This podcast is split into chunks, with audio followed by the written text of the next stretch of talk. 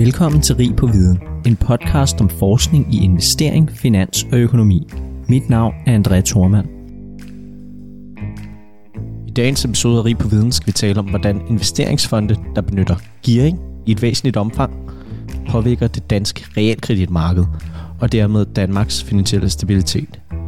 Det er et ret komplekst emne, og derfor så er vi rigtig glade for at have besøg af chefkonsulent hos Finanstilsynet, Jens Lofert Jørgensen. Tusind tak, fordi du vil være med, Jens. Det er en fornøjelse. Og øh, kan du ikke starte med at, at fortælle lidt om dig selv og sådan, øh, sådan din, din karriere og baggrund?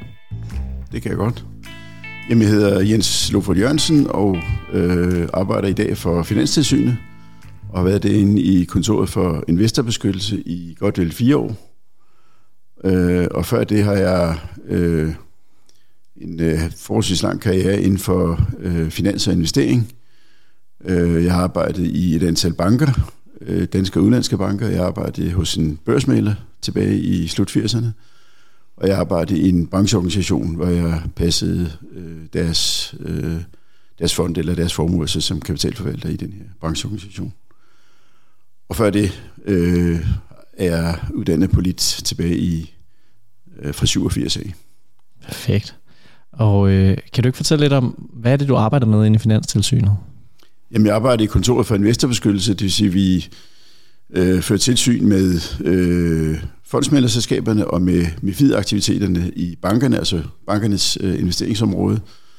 Øh, og derudover så fører vores kontor tilsyn med USITS-foreninger, øh, det vil sige investeringsforeninger, og med de kapitalforeninger, der nu findes, og så med de her ej-fonde, som er de alternative investeringsfonde.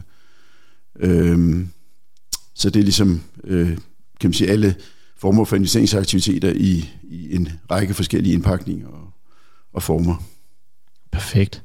Nå, men øh, uden, øh, hvad kan man sige, yderligere sådan øh, øh, venten i forhold til, til emnet her, så lad os, lad os komme i gang med at tale om det. Vi starter sådan med lidt, lidt indledning omkring øh, emnet generelt, og så skal vi nok gå til artiklen øh, bagefter. Først og fremmest, kan du ikke starte med at forklare lidt om, hvad det egentlig vil sige, at nogle af de her investeringsfonde, de benytter gearing i sådan et væsentligt omfang? Jo, det kan jeg godt. Øh, altså gearing er et, øh, et kendt element, som faktisk øh, stort set alle øh, danskere øh, over 18 år bruger, måske nok i mange tilfælde uden at vide det. Men, øh, men gearing er jo sådan set, når man øh, investerer eller eksponerer sig for et beløb, som er større end den egenkapital, man kommer med. Øhm, og hvis vi starter med her for Jensen-segmentet, øh, så er det jo det, der sker, når man øh, køber et hus eller en, en ejerlejlighed og kommer med 1 million og køber en ejerlejlighed til 4 millioner, så er man øh, givet i princippet tre gange, fordi man har eksponeret sig øh, for 3 millioner kroner ud over den egenkapital, man er kommet med. Øh, så det er noget, som vi alle sammen bruger øh, eller i hvert fald dem, som øh, har en ejerbolig eller har, har lånt til at eksponere sig. Det gælder sådan set også bilkøb. Altså man kommer med, med 50.000 kroner i egenkapital til sin bil, og så låner man 250.000, og så køber man en bil til 300.000. Det er også en form for en, en givet investering eller en givet øh, eksponering.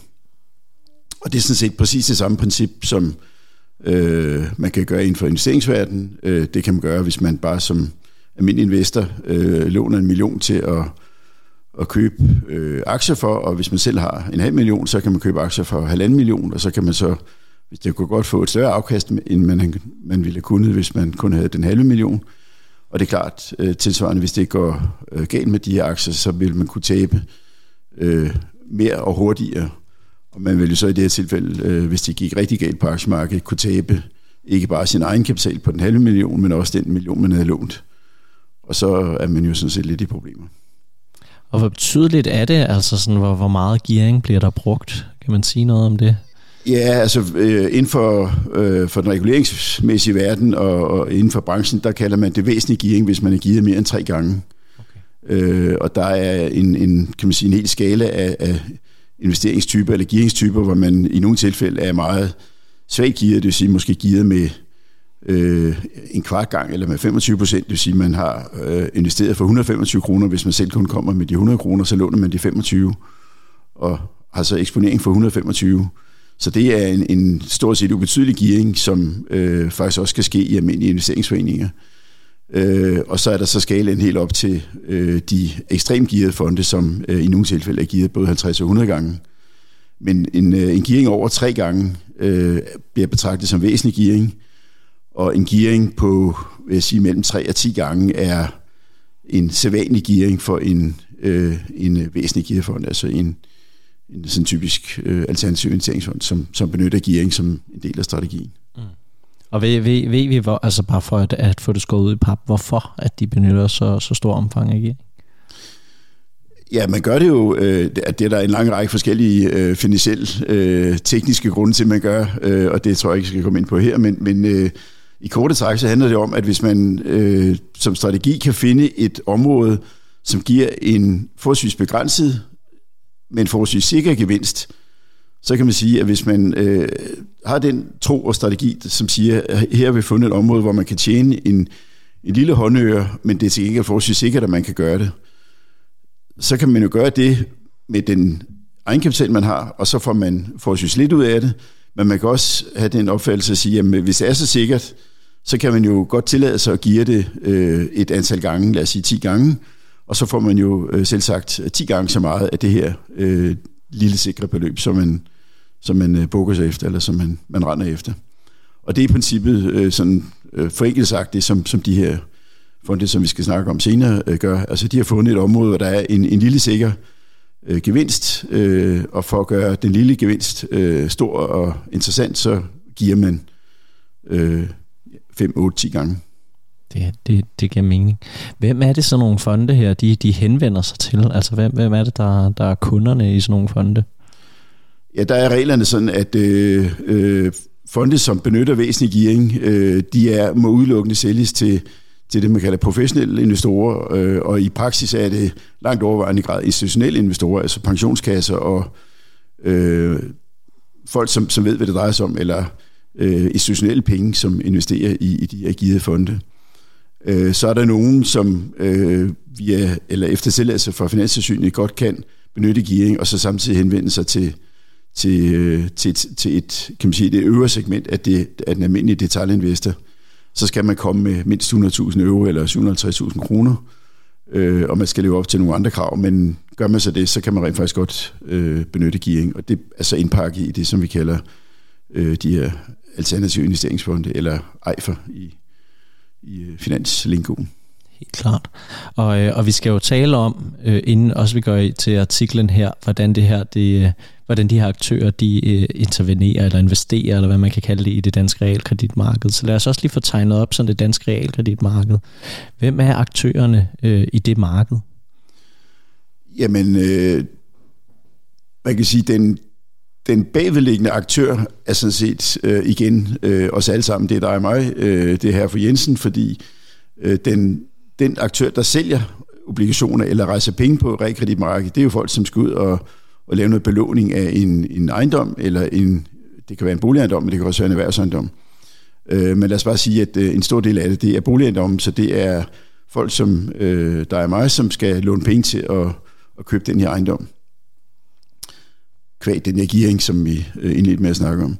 Og dem, som så køber de her obligationer, som så bliver udstedt øh, af realkreditinstitutterne, det er jo så øh, sjovt nok også øh, den samme type menneske. Det er nemlig også herre for Jensen.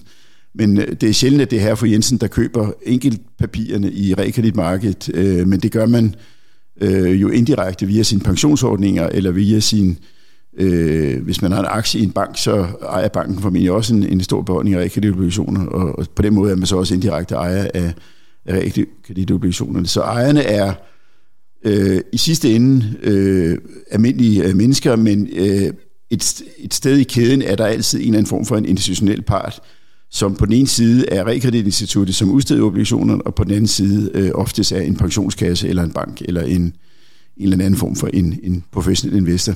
Mm. Selvfølgelig er det også øh, private investorer, som går direkte i realkreditmarkedet og, og køber der, men det er øh, en, en ret begrænset del af det marked. Og så er der jo også en øh, stor og øh, op igennem øh, tierne en, en stor og stigende del af realkreditmarkedet, som er, er købt af, af udenlandske investorer, og specielt de japanske pensionskasser har øh, fra vel 2012-13 stykker kastet deres kærlighed på, på danske realkreditobligationer. Og apropos det, dem, som er gearet i væsentligt omfang, er det primært udenlandske øh, aktører? Ja, nu har vi foreløbig kun snakket om, hvem der er kan man sige, øh, de almindelige øh, aktører på, på realkreditmarkedet. Og så er der en, en lille del af de her synes, øh, investorer, øh, en lille del af fondene, det er langt fra alle fondene, altså det er en, en brøkdel af fondene, som er benytter gearing, for de fleste af dem er bare almindelige pensionskasser eller en, en fond, øh, som har behov for at, at placere i, i realkreditobligationer. Det kunne være på Møllerfonden eller Novofonden eller hvad det hedder. Øhm, og de benytter selvfølgelig ikke gearing, men, øh, men øh, den lille del, som vi snakker om, øh, det er et lille antal af, af fonde, som benytter væsentlig gearing.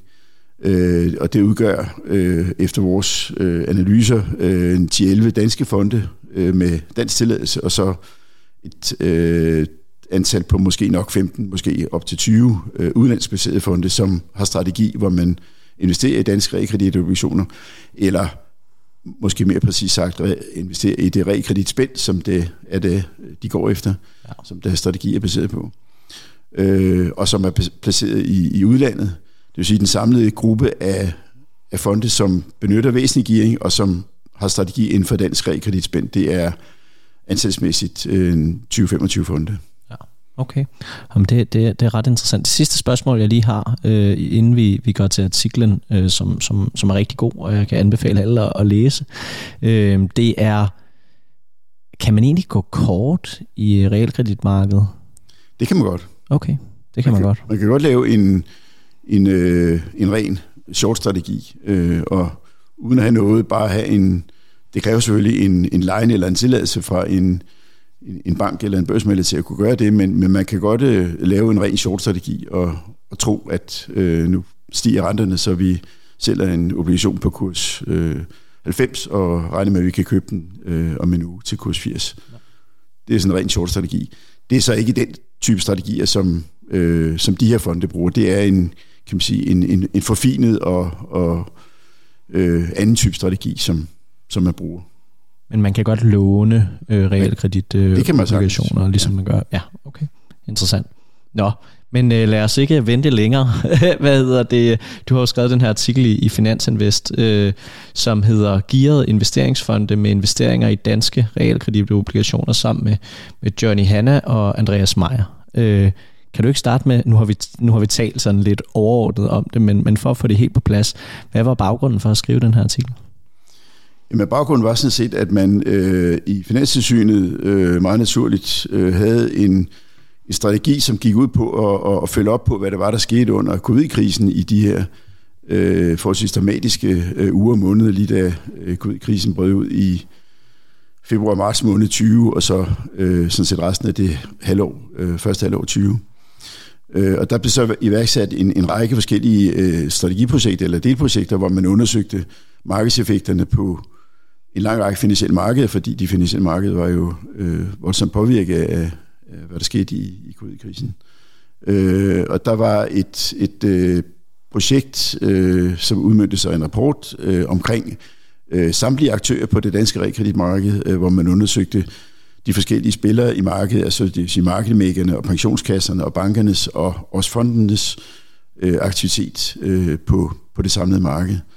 Øh, og i den proces øh, stod det så klart for os, at, at fondene havde en, en, øh, en synlig og en markant rolle i, i hvad der skete der. Øh, og derfor lavede vi så et, et yderligere delprojekt, hvor vi gravede specifikt ned i, hvordan fondenes ageren havde været under covid-krisen, øh, og så var det så desværre sådan, at så, øh, mens vi var i gang med det, så opstod øh, Ukrainekrisen også, øh, og det var selvfølgelig øh, uheldigt for, for verden, men, men i forhold til vores projekt gjorde det så, at vi havde to øh, øh, kriseperioder, som vi kunne teste data på og undersøge deres øh, aktivitet øh, oven i købet i, inden for en, en, en kort overrække. Så, så det var, øh, ja, det, det gjorde det øh, så meget desto mere interessant at, at se på fondenes aktivitet. Og hvorfor er det interessant at se på det lige præcis i de her kriseperioder? Jamen, øh, Finanstilsynets øh, og også i udlandet, de udenlandske tilsynsmyndigheders øh, eller en af deres vigtige opgaver, det er jo at, at sørge for, at der er robuste og ordentlige finansmarkeder, og at man ikke får, øh, kan man sige, finansiel krise, som vi så det i 2018, og sørge for, at markederne er velfungerende, og i sidste ende øh, er en væsentlig del af det, det er jo, at, at folk har tillid til, til, til de forskellige markeder, og øh, det danske realkreditmarked er øh, særdeles væsentligt for, øh, for øh, alle danskere, og for, for selvfølgelig også for den danske økonomi, fordi øh, den måde, vi har vores øh, boligmarked organiseret på, jamen der spiller det bare en væsentlig rolle, øh, at det marked fungerer ordentligt. Og det er også øh, væsentligt for pensionskasserne selvfølgelig i forhold til, til, til deres investeringer og deres afkaster. Det er væsentligt for bankernes robusthed også. Så, så det er et, et, et helt centralt marked, at det fungerer ordentligt. Øhm, og da vi så, og det var sådan set grunden til, at vi øh, i første omgang kastede vores interesse på markedet generelt og på alle aktørerne. Mm. Øhm, og som sagt, det kom der en rapport ud af øh, øh, i, som jeg husker det, i, hvad har det været, januar 2022 måske. Øh, og opfølgningen på det var så den her sådan, særlige rapport omkring fondenes aktivitet. Og, og baggrunden var sådan set at sørge for at holde øje med, at øh, hvad det var, der skete i de år der, eller de perioder under krisen, og, og sørge for, at det ikke øh, eventuelt potentielt kunne antage et, øh, et omfang, som, som gjorde, at, at det realkreditmarked øh, ville være dysfunktionelt, eller øh, kunne skabe en, en, øh, kan man sige, en krise i økonomien generelt. Og hvorfor er det lige præcis, I sætter forstørrelsesglasset på de her væsentlige gearede fonde så? Jo, men det er fordi, at øh, når man har en gearet fond, øh, så øh, har man også dermed en, nogle, nogle, øh, nogle strukturer, som gør, at, at de potentielt øh, kan give øh, ekstremt meget. Der er sådan set en meget lempelig lovgivning øh, i forhold til at, at, at give den her type investeringer. Øh, og der er faktisk ingen øh, officiel grænse, eller formel grænse, øh, på, hvor mange gange de må give. Så det er sådan bare et spørgsmål omkring, hvordan de kan skaffe sig den likviditet til at, at, at, at, at foretage gearingen. Øh, og, og for at sikre sig, at, at det ikke løb løbsk, valgte vi så at kigge ned i og sige, hvor mange er der, hvor er de henne, hvem er det, hvordan agerer de, og, og hvad er for nogle størrelser, vi, vi, øh, vi taler om. Fordi øh, det var der sådan set ikke nogen, der havde sådan helt detaljeret indblik i, før at vi øh, kastede os over det her stykke arbejde. Okay, og lad os så lige tale om, fordi det, det er jo det, der er sådan, at det, det, det helt øh, interessante ved det, det er, hvordan kan de gearede, øh, de væsentlige gearede fonde påvirke det her øh, marked potentielt? Hvad er risikoen i det, så at sige? Jamen, den, den, øh, kan man sige, den åbenlyse risiko er, at de øh, skaber en, et øh, unødigt øh, prisboble, det vil sige, de øh, løber med markedet og køber op på, et, på en måde og på en façon, der gør, at priserne, og priserne på realkreditmarkedet, det er jo kurserne på obligationerne, dermed også øh, direkte påvirkning af, af renteniveauet. Men altså, at man, man skaber en, en øh, kursboble eller en prisboble, som presser renten øh, unødigt langt ned, og så kan man sige, at det er et problem. Øh, ja, det kan det godt være, hvis det er øh, unaturligt i forhold til den omkringliggende økonomi. Men det er også særligt et problem, hvis den boble lige pludselig punkterer, og renten så går den anden vej. Og alle de her sådan, øh, obligationer, som er købt for, for lånte penge, hvis det lige pludselig øh, tidvandet går den anden vej, og øh, renterne så stiger helt øh, enormt meget, og også til et niveau, som øh, både er unaturligt i forhold til, til øh, makroøkonomi, men også øh, kommer til at, at gøre ondt på husejerne, øh, og dermed også på selvfølgelig på priserne på boligmarkedet, og det vil have øh, helt klart øh, generelle økonomiske konsekvenser. Så derfor er det vigtigt, at realkreditmarkedet øh, er velfungerende. Det er også vigtigt, at der er likviditet i det, at der er en, en række forskellige aktører, som er aktive og er aktive på en ordentlig måde. Øh, men, men først og fremmest er det vigtigt, at der ikke kommer øh, aktører ind, som, som skæver ud af markedet på en måde, som øh, er uheldig både i opadgående og nedadgående retning. Og den positive effekt, som jeg forstår det, det er vel likviditeten, ikke? Fordi de gearede fonde giver vel en masse ekstra likviditet. Ja. Øh, så, så det er det gode ved det. Det er en af fordelene ved, at de, øh, at de er der. Øh, et hvert marked er, er bedst fungerende, hvis der er en række forskellige aktører, både ansætsmæssigt, men også typenmæssigt, og egentlig også interessemæssigt. Øh, det skaber det bedste marked. Og de kan vel også, hvis der er en eller anden form for misprisning i markedet, så kan de vel også hurtigere få det på plads, ja. når de har alle de her ekstra muskler. Ja, og de, har, de er jo øh, sindssygt dygtige, og øh, altså, de kan regne til solen er sort, og de, de, de er gode til at, at, at finde de skævt prisfastsatte obligationer og, og købe dem op og sørge for, at markedet, øh, altså at, at ting bliver øh, færre prisfastsat. Ja. Men har vi set så, øh, ja selvfølgelig især i de to kriser, øh, I, har, I, har, I har undersøgt, men måske også øh, længere tilbage, hvis, hvis det er noget, man ved, at der er blevet skabt de her øh, bobbeltilstande eller noget, som er kommet ud af synk øh, på grund af giderfonde? Uh, øh, man kan ikke sige, at det har været alene på grund af, af de givet fonde, fordi uh, det viser vores analyse også, at uh, der er antalsmæssigt og, og størrelsen af de fonde og gearingen af dem er ikke stor nok til, at de har kunnet skævevride det her gigantiske store realkreditmarked. Uh, så, så, så det vil være forkert at sige, at de er årsagen til det, men, men de har selvfølgelig en, en del af øh, årsagen til, at vi øh, har set de her øh, helt ekstremt lave renter, som vi så fra, øh, ja, fra 2015, 16, 17 stykker og, og frem her indtil, til det sidste år. Øh, der er det ingen tvivl om, at kombinationen af stor udenlandsk interesse for japanske pensionskasser og også de her fondes aktivitet i markedet og øh, generelt risikoaversion, som har taget nogle folk fra aktier til obligationer, øh, har gjort samlet set, at, og selvfølgelig også lavet inflation på det tidspunkt, det var, øh, har gjort, at renterne kom ned på et niveau, som nok var en snært lavere, end de ret beset burde have været. Og den der har øh, de her givet fonde en, en rolle, men heldigvis en, en forholdsvis begrænset rolle. Men, men ja, de har en rolle i det.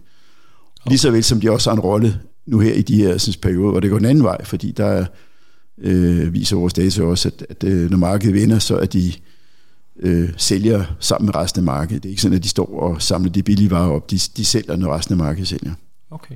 Ja, men det er ret interessant. Altså, ved man, at det er, har været en skæv prisning, der har været, øh, mens der var de lave renter? Altså, hvordan, hvordan, hvordan kan man se det? Jamen, det kan man ikke se. Man kan ikke, der er ikke sådan en, en tommestok, som siger, at nu er markedet skævt, men, men, men øh, jo, så kan man kigge på regelrenter og, og så videre, men, men øh, det går nok for vidt at, at skulle begynde at, at, komme ind på den del af det, men, men, øh, men det har formodning med sig, at øh, typer af fonde, som er gearet og som har de her type strategier, at de er i en eller anden omfang medvirkende til at, at øh, presse priserne i den ene situation unødigt højt op, og i den anden situation, når det marked vinder, for eksempel under kriserne, øh, skub øh, renterne unødigt øh, højt op, og kurserne selvfølgelig tilsvarende lavt ned. Ja, men det, det, det giver mening, men, øh, men kan man sige, der er vel en masse boligkøbere, øh, i hvert fald i den der periode, som vel så har været meget, meget glade for øh, de japanske aktører, øh, fordi at renterne har været så gunstige. Ja, det må man sige. De japanske øh, pensionskasser øh, har helt klart været med til at over en overrække, måske nærmest en 10-årig overrække, og, og, og hjælpe til, at de, de danske realkreditrenter øh, har været på et lavt niveau. Der er selvfølgelig også mange andre aktører i det, der er mange andre argumenter. Der er en, en god, stærk økonomi, der er øh, tillid til dansk økonomi, at det har generelt presset rentespænden mellem Tyskland og Danmark øh, ned til 0 eller nogle gange negativt. Mm. Øh, og det smitter selvfølgelig også positivt af på, på realkreditobligationerne. Så, så der er mange grunde til, at vi har haft medvind på, på realkreditmarkedet og dermed også på boligmarkedet. Ja, fordi jeg, jeg synes, man hører meget om de her japanske investorer, men sådan helt teoretisk, så tænker jeg bare, at hvis det ikke var dem, der købte de her obligationer, så var det vel bare nogle andre, og så var de renter alligevel kommet ned på det niveau. Nej, sådan fungerer det ikke. Det, der, det er klart, at der vil være nogle køber til det, men det kan godt være, at de har købt dem til nogle andre priser. Øh, markedet er jo sådan, at øh, hvis der er et, et givet udbud af obligationer, og, og hvis der er øh, jo flere køber der er, og jo mere aggressivt de køber er, jo, jo højere bliver prisen, altså dermed jo lavere bliver renten på, på realkreditobligationen. Så det, det er ikke sådan, at, at hvis de japanske investorer ikke havde været der, så var der bare nogle andre, nogen, der havde købt det. Jo, de var blevet købt, men helt klart til, til andre priser. Okay, det er interessant. Jeg tænker jo bare, at det er, sådan, det er effektivt, så det bliver priset rigtigt over tid, og så er der selvfølgelig nogen, der hurtigere får det øh, frem til den effektivitet. Men, øh, men, men jo, jo, den obligation men, har en færre pris, ikke? Jo, men en, det er et marked, og øh, det er en færre pris af, kan man sige, kombinationen af, øh, hvorhen øh, udbyderen vil sælge sin obligation, og hvorhen efterspørgen vil betale. Og hvis der er, kommer en ny køber til, så vil det jo alt andet lige betyde, at der er en ekstra køber, og dermed vil det være positivt for prisen, fordi der vil være flere købere til, til en formentlig bedre pris. Okay. Højere pris.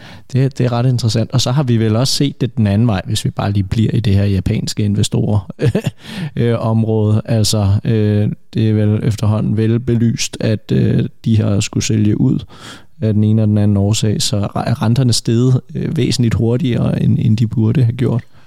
Ja, nu sidder jeg ikke i obligationsmarkedet øh, og har fingeren på pulsen øh, på den måde, men, men der er ingen tvivl om, at øh, der er jo tal, der viser med tydelighed, at, at de japanske investorer har øh, trukket i hvert fald nogle af deres bondninger øh, ud af, af danske obligationer, har fundet andre steder at, at placere deres penge. Øh, og årsagen er bag det skal jeg slet ikke øh, gå ind i, men, men, men det korte og lange er, at øh, når den bevægelse sker, jamen så vil det selvfølgelig være med til at, at presse danske realkreditrenter øh, op til et niveau, som måske i virkeligheden er øh, en lille smule mere øh, naturligt. Det, det, det giver mening. Hvis vi lige taler lidt mere om det her med omfanget af, af væsentligt gearede øh, fonde, øh, fordi at du nævner de her, hvor mange var det, der var 25 eller sådan noget? I ja, 25 i alt. Øh, 10-11 øh, danske fonde øh, på det tidspunkt, hvor vi kigger på det, og det er formentlig det samtale i dag. Øh, og så øh, godt og vel øh, 10, 12, 15 øh, udlandske fonde. Men alle 25 med, med den samme strategi, nemlig rekreditspændet øh, i, i danske realkreditter i forhold til den risikofri rente. Yes. Og, og, og det jeg tænker, det er, det er jo så, ved man noget om, hvad omfanget er? Fordi det er jo antallet det her, men ved man noget, øh, hvad omfanget er i sådan investeret beløb? Fordi de er jo gearet, så, så ja. de har jo lånt en masse penge og, og har dermed en meget større hvad kan man sige, muskel til ja. at, at påvirke. Er det, er det mere betydeligt, når man kigger på sådan beløbet i forhold til, hvor meget der er investeret i det danske realkreditmarked i alt?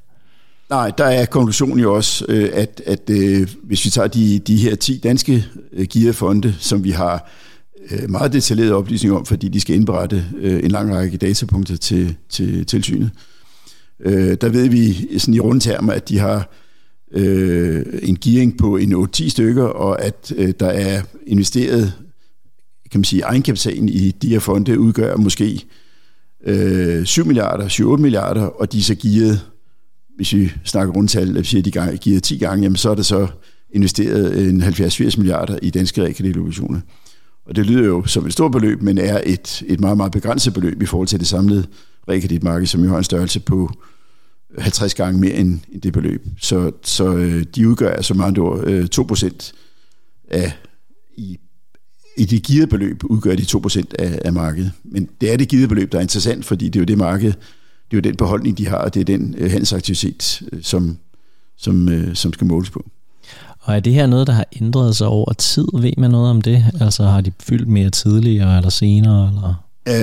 Øh, vi har ikke øh, foretaget konkrete målinger tilbage i tid. Øh, der er det fordi, at øh, de indberetninger ikke har stået på i, i umindelige tider øh, tilbage i tid. Det er en, en forholdsvis ny foretagelse, men, men øh, vi kan se på antallet af fonde, at øh, der er kommet nye fonde til øh, fra, fra midten af 10'erne, altså fra 15-16 stykker frem, at der kom de her fonde øh, på banen og blev tilbud i, i bankerne. Øh, øh, så jeg siger, de første i den her type fonde er måske tilbage fra øh, 2005-8 stykker, og så var der en 2-3 stykker, og så er der så antalsmæssigt øh, kommet flere til, så vi i øjeblikket er oppe på, på de her øh, godt 10 stykker i danske fonde, og så som sagt 10-15 udenlandske tilsvarende fonde.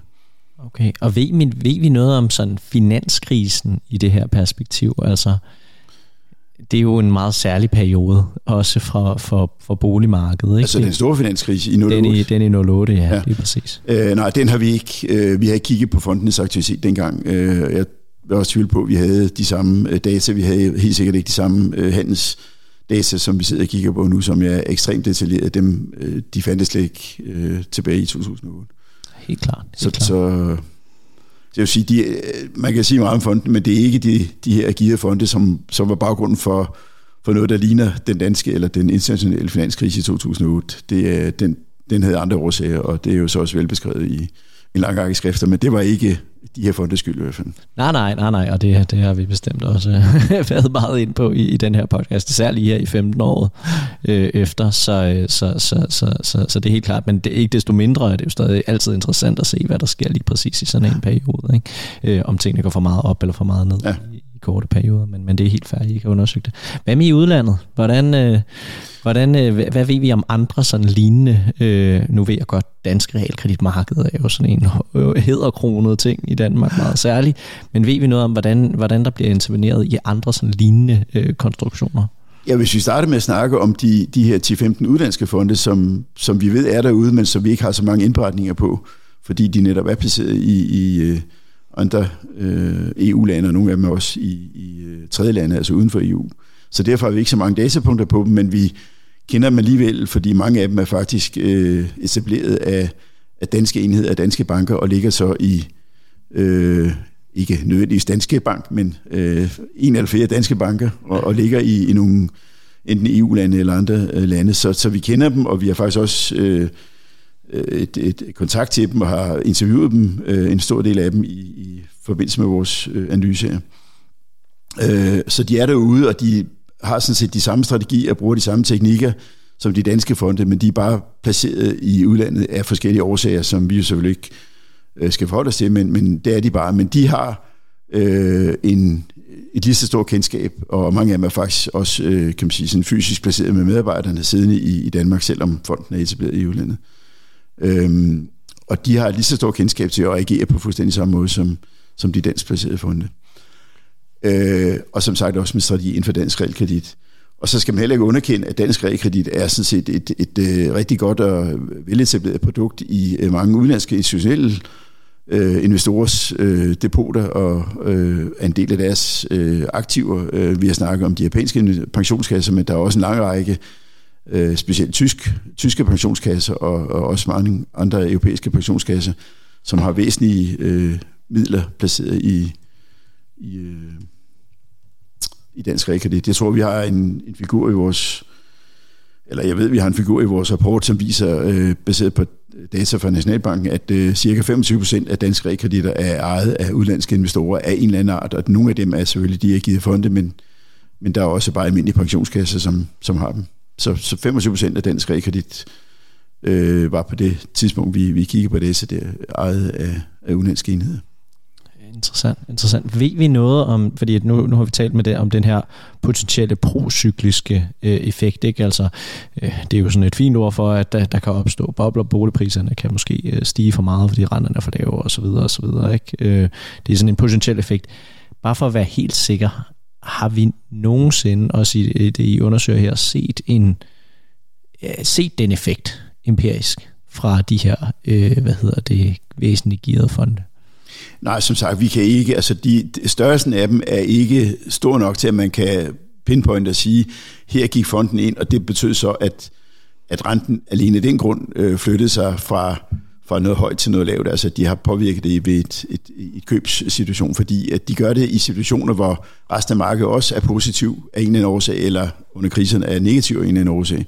Ja. Så, så man kan ikke på den måde øh, pinpointe det. Det, som egentlig har været vores mission, det har været at sige, jamen, hvor, hvor stort er omfanget af, vi kan se, at fonden er der, vi kan se, at de handler procyklisk, det vil sige, at de handler med markedet, de køber, når markedet køber, og renten falder, og de sælger tilsvarende, når markedet øh, falder, og renten dermed stiger.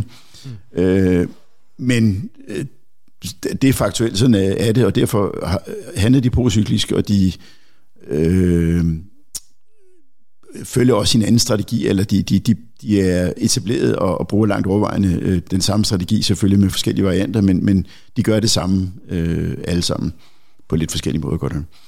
Men, men øh, nej, størrelsen af dem er ikke stor nok til, at, at vi kan sige, at, at det var lige præcis der, hvor det så øh, påvirkede markedet.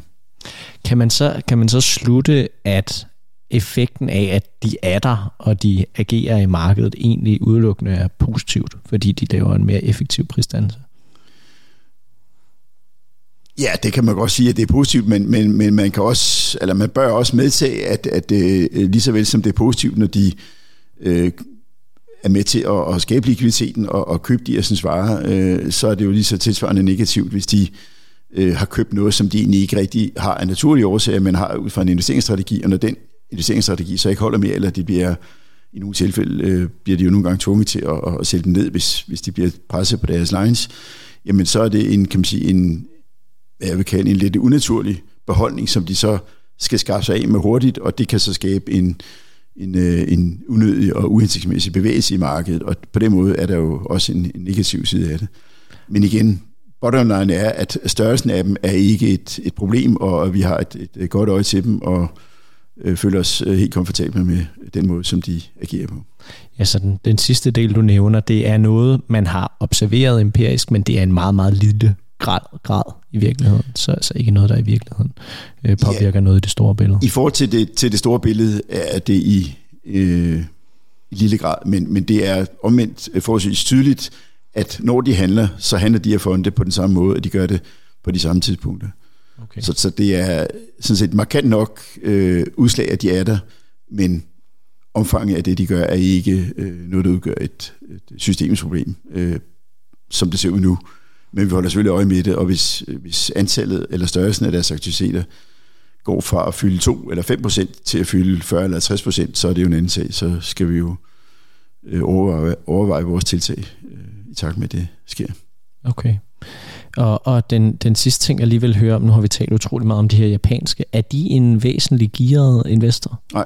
Det er de Nej, det, okay. er, det er bare en helt almindelig Det er mulige, det er ligesom øh, ja, øh, almindelig dansk pensionskasseplacering, hvor de øh, spreder deres aktiver i formentlig rigtig mange forskellige geografiske øh, steder og forskellige aktivtyper, og der har de bare i en periode øh, ment, at, at danske realkreditolutioner var et, et godt og likvidt øh, alternativ til, hvad de ellers kunne købe. Ikke?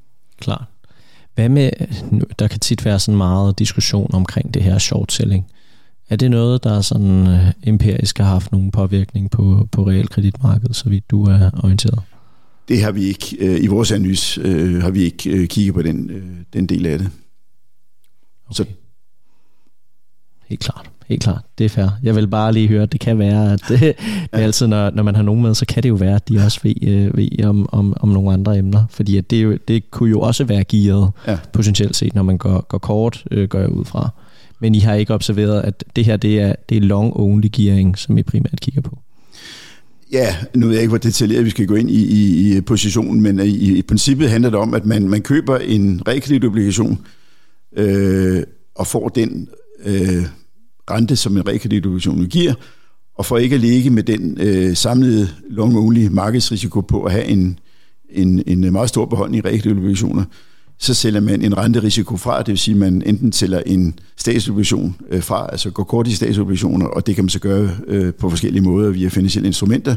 Man kan i hvert fald hedge sin generelle markedsrisiko fra, sådan så hvis renten, hvis hele renteniveauet skulle begynde at stige voldsomt, så bliver man selvfølgelig ramt på sin realkreditobligation, men så tjener man på sin shortede statsobligation, og så bliver man på den måde øh, neutraliseret, så man, hvis øh, rentespændet mellem eller kreditspændet, som man kalder det, mellem realkreditobligationen og statsobligationsrenten, er uændret, så er man i princippet som fond øh, ikke ramt af sådan en rentestigning. Det, der kan gå galt for fondene, det er, hvis det her kreditspænd, som man har købt, hvis det går fra at være 30 til at være 60, øh, så bliver man ramt, fordi så har man det, man har købt, falder mere end det, man har solgt fra, Præcis. og så bliver man netto ramt på sin position. Ja, så man kan sige, at som, som jeg hører det, det at gå kort i realkreditmarkedet er en helt almindelig øh, del af det at lave en handelsstrategi i markedet. Ja, bortset fra, at det, de går kort i, ikke er realkreditterne, men er staterne eller den tilsvarende øh, finansielle instrument, som er den sikre rente. Helt klart. Så, så de her fonde går ikke øh, short i realkreditmarkedet, medmindre de har en, øh, og det vil jeg påstå, at det er, er sjældent, at jeg er det. Hvis de har en meget, meget negativ holdning til realkreditmarkedet, så kan det godt være, at, at nogle af dem kan finde på at gøre det, som men det er ikke det, der er kernestrategien i det, de gør. Der er, kernestrategien er, at man har en lang position i, i det kreditprodukt, som man går efter. Og nu snakker vi danske realkreditter, men det kunne teoretisk lige så godt være en, en øh, virksomhedsobligation, en, øh, altså en øh, high yield obligation, øh, som har et kreditspænd til en, en øh, tilsvarende øh, cashflow, bare i form af en, en sikker rente eller en statsobligation. De har yield obligationer har bare ikke den samme likviditet, som, som de danske realkreditter har, så derfor er det sværere at etablere den type fonde, som har det, men, men de findes også. Det er bare ikke dem, vi har kigget på i vores tilfælde. Der har vi kun har fokus på, på dansk realkredit. Helt klart. Nej, men det, det, det, det, det synes jeg faktisk var interessant også lige at, at få den på plads. Det sidste, jeg lige vil høre, øh, Jens, det er, hvis vi sådan skal summe op på hovedkonklusionerne i den her artikel. Hvad, hvad vil du så sige, de er? Jamen, konklusionen er, at øh, der er et potentiale for, at det her øh, kan have den her sådan, øh, både uønsket positiv, men også uønsket negativ effekt på markedet. Altså, det har en markedseffekt, som er øh, kan man sige, lidt ukontrollerbar, og, og det skal vi selvfølgelig være opmærksom på, fordi det er en af vores opgaver, det er at sørge for, at, at markedet er robust og opfører sig ordentligt, og at øh, det er velfungerende for, for, for dansk økonomi og for den, den enkelte danske borger. Øh, så, så kan man sige, strukturerne og risikoen for, at, at de kunne gøre det, at de kunne udgøre et problem, de er til stede.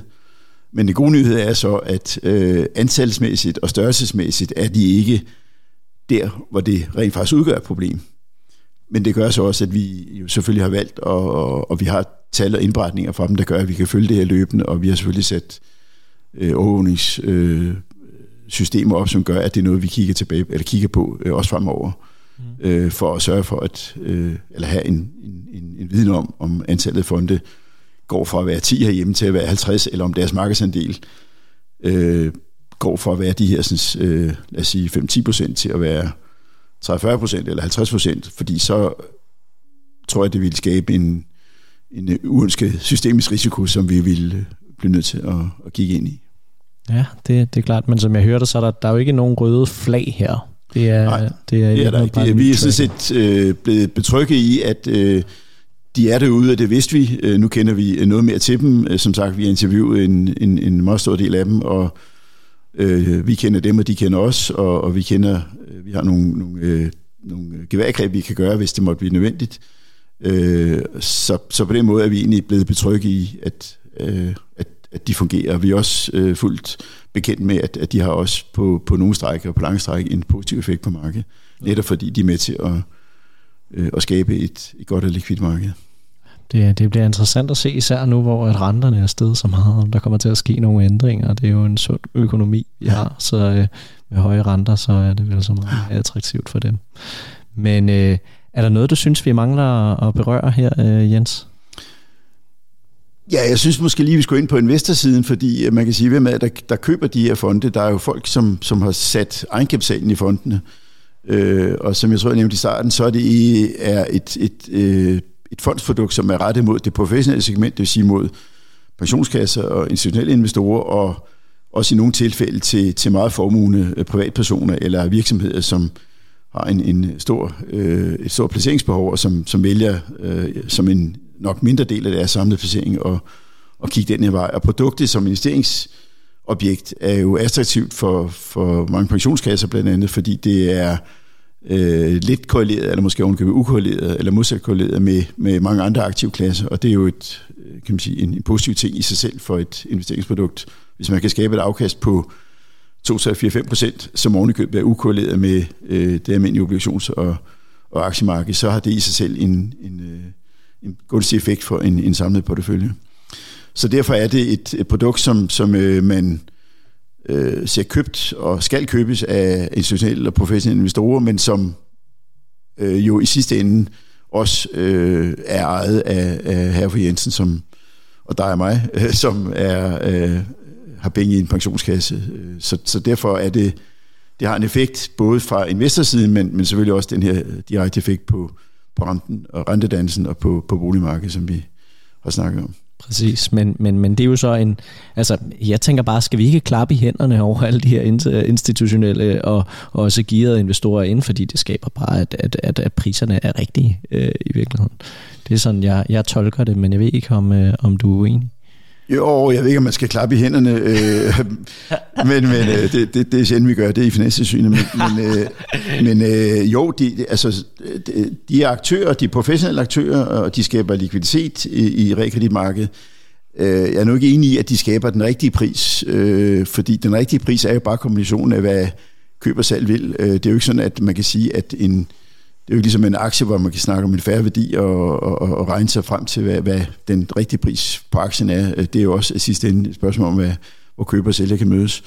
Øh, hvis, hvis, hvis de her aktører af en eller anden årsag måtte være med til at, at presse den danske rente op i 10%, selvom den svenske rente lå i 3%, og den tyske rente lå i 3%, så vil sige, så, så har de jo i hvert fald ikke været med til at, at skabe den rigtige pris. Øh, og tilsvarende, hvis de var med til at presse den danske rente ned i minus 5%, og den tyske rente lå i 0%.